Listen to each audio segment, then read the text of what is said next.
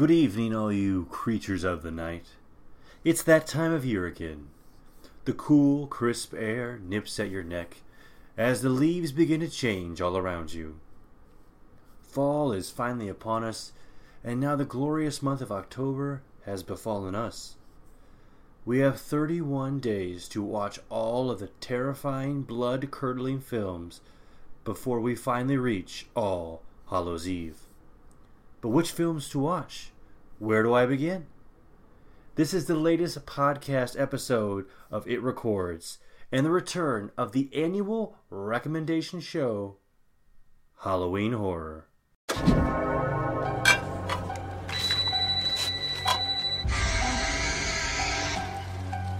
Hello? Welcome to Fright Night. I ate his liver with some fava beans and a nice Chianti.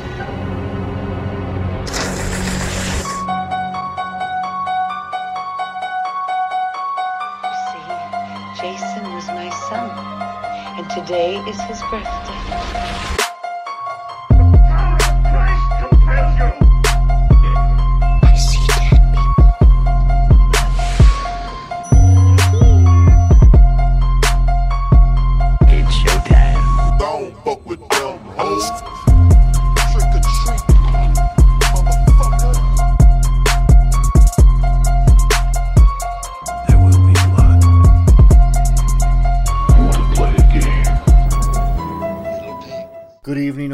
Creatures of the night, and welcome back to the It Records podcast. Today is October 4th, and we will be doing the fourth pick in the little sideshow we've been calling Halloween Horror. Now, if you have no idea what that means, Halloween Horror, this is a traditional little podcast that we do every year in the month of October. This is a side project that I myself do, a solo project. No Lindsay, no Pete, just me. Where during Halloween Horror, I recommend a horror movie to watch every day throughout the month of October. So, seeing as today's October 4th, this will be my fourth recommendation. I did three earlier in the month, and you can find those on SoundCloud or wherever you're listening to us and check out what those are. And they're just suggestions to let you kind of find a movie you'd want to watch in October. You know, you, you might not be into the genre so much as Pete and Lindsay and I were.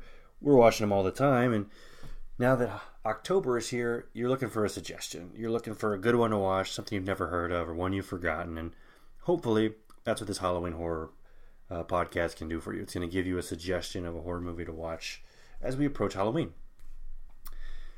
Also, what I'm trying to do with Halloween horror is I'm not going to be giving you a suggestion uh, from a previous Halloween horror, and it's not going to be a suggestion from a movie we've done. These are completely new movies that we've never talked about or suggested on the podcast. And secondly, I am going to give a suggestion for a movie between the year 1990 to 2020. That's right. Each day, I'm giving you a movie from a different year in the past 30 years, between 1990 and 2020. And the first podcast uh, that we did, the first episode was 1990, the second was 1991, 92, and so forth. All the way up until Halloween on October 31st, and we'll give you a movie from the current year, 2020. So, with no further ado, today is October 4th, and we are going to be giving a suggestion for the year 1993. So, if you can take it back with me, and I am I am suggesting the 1993 Mexican independent horror drama written and directed by the one and only Guillermo del Toro, Cronos. Super excited for this movie. Um, as I'm, we're, we're doing this podcast, I'm looking over at my Criterion collection of Cronos. Cannot believe I have never suggested it so far in the podcast, nor have we done a full length episode. That will be something to look forward to because I would love to talk about this at full length, Pete and Lindsay. To start, if you guys uh, do not know, Guillermo del Toro, uh, this is his first feature length film. We, I believe, have done uh, Devil's Backbone, which is another one of his. Uh, I did uh, Halloween Horror last year, and I think we did The Orphanage, a full length episode, which he didn't direct, but I, I thought he helped produce.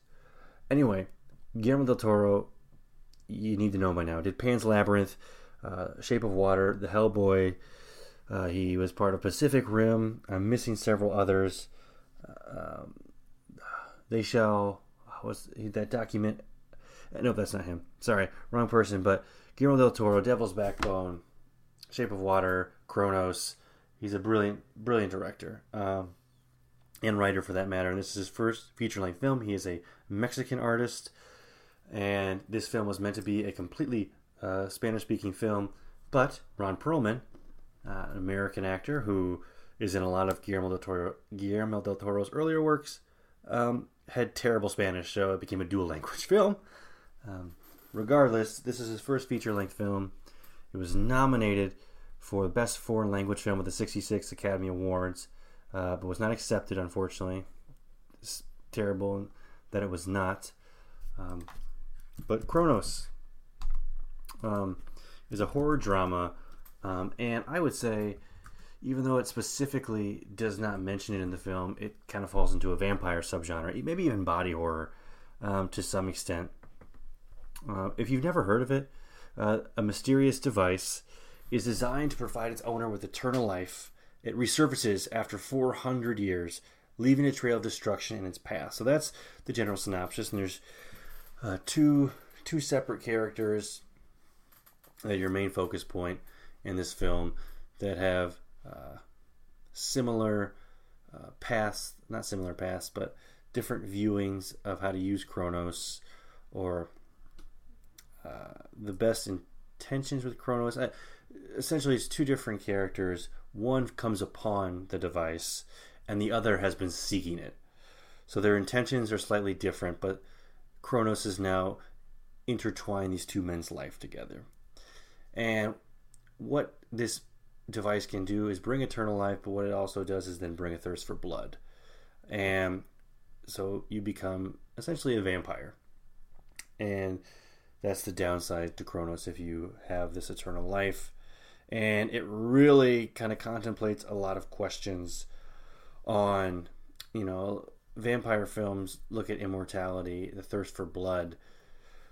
And this movie is really looking at a person's addiction to life and how immortality is in itself a curse or your obsession with it, um, your greed with it is in and of itself um, a curse that you were plagued with. And do, is that something you should really be seeking out? And these two different men are looking at this this chance at eternal life in a slightly different lens, but they're both older men. One has an illness, one's an older man, um, and how they're going to cope with that is the consequence of immortality.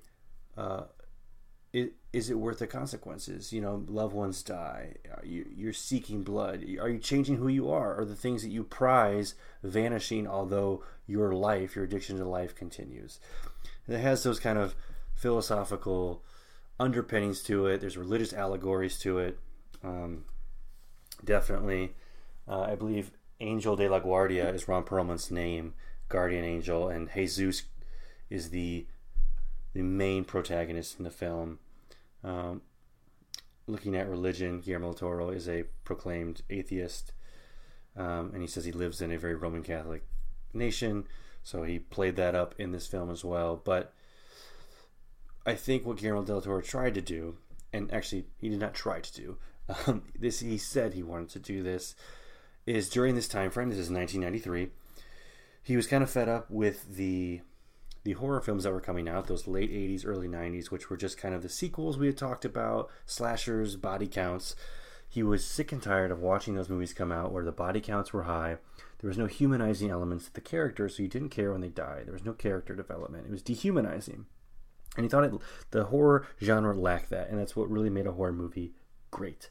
So that was his really first intention with Cronos is to humanize the characters, bring humanity back into horror films, and what better way to do that is than looking at someone's addiction to life, um, and how to humanize someone is how they, you know, view their own humanity, their own mortality.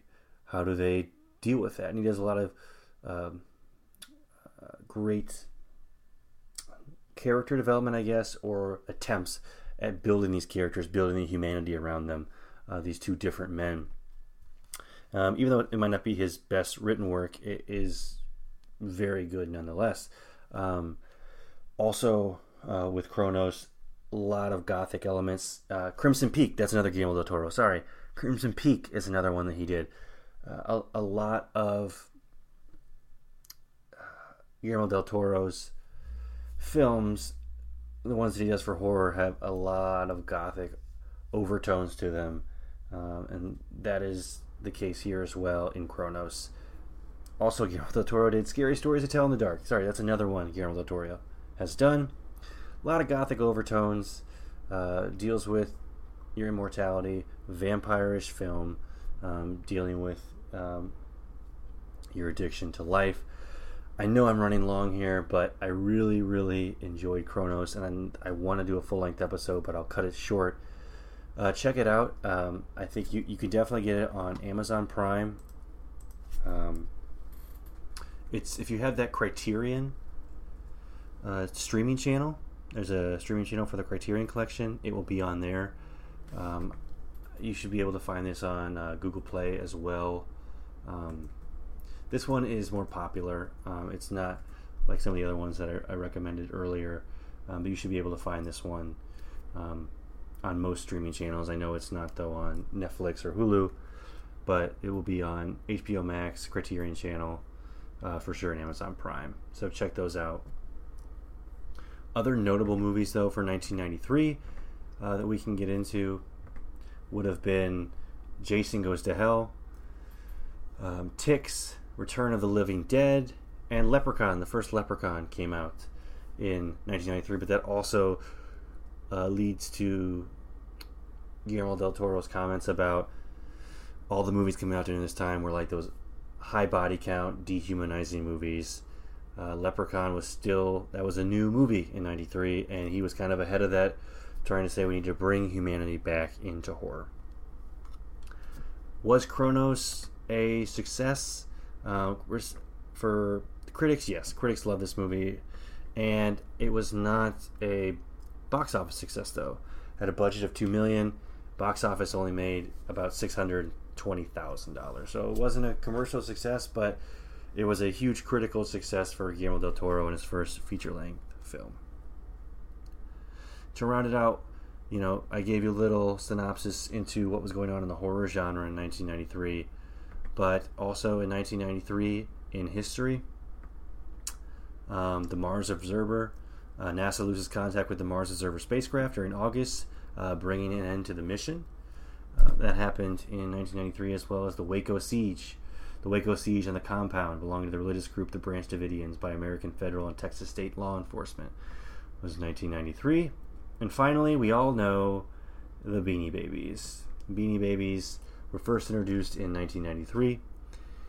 Uh, Pete Lindsay and I, I, are, I am sure, are very familiar with those as we are we grew up around this time frame.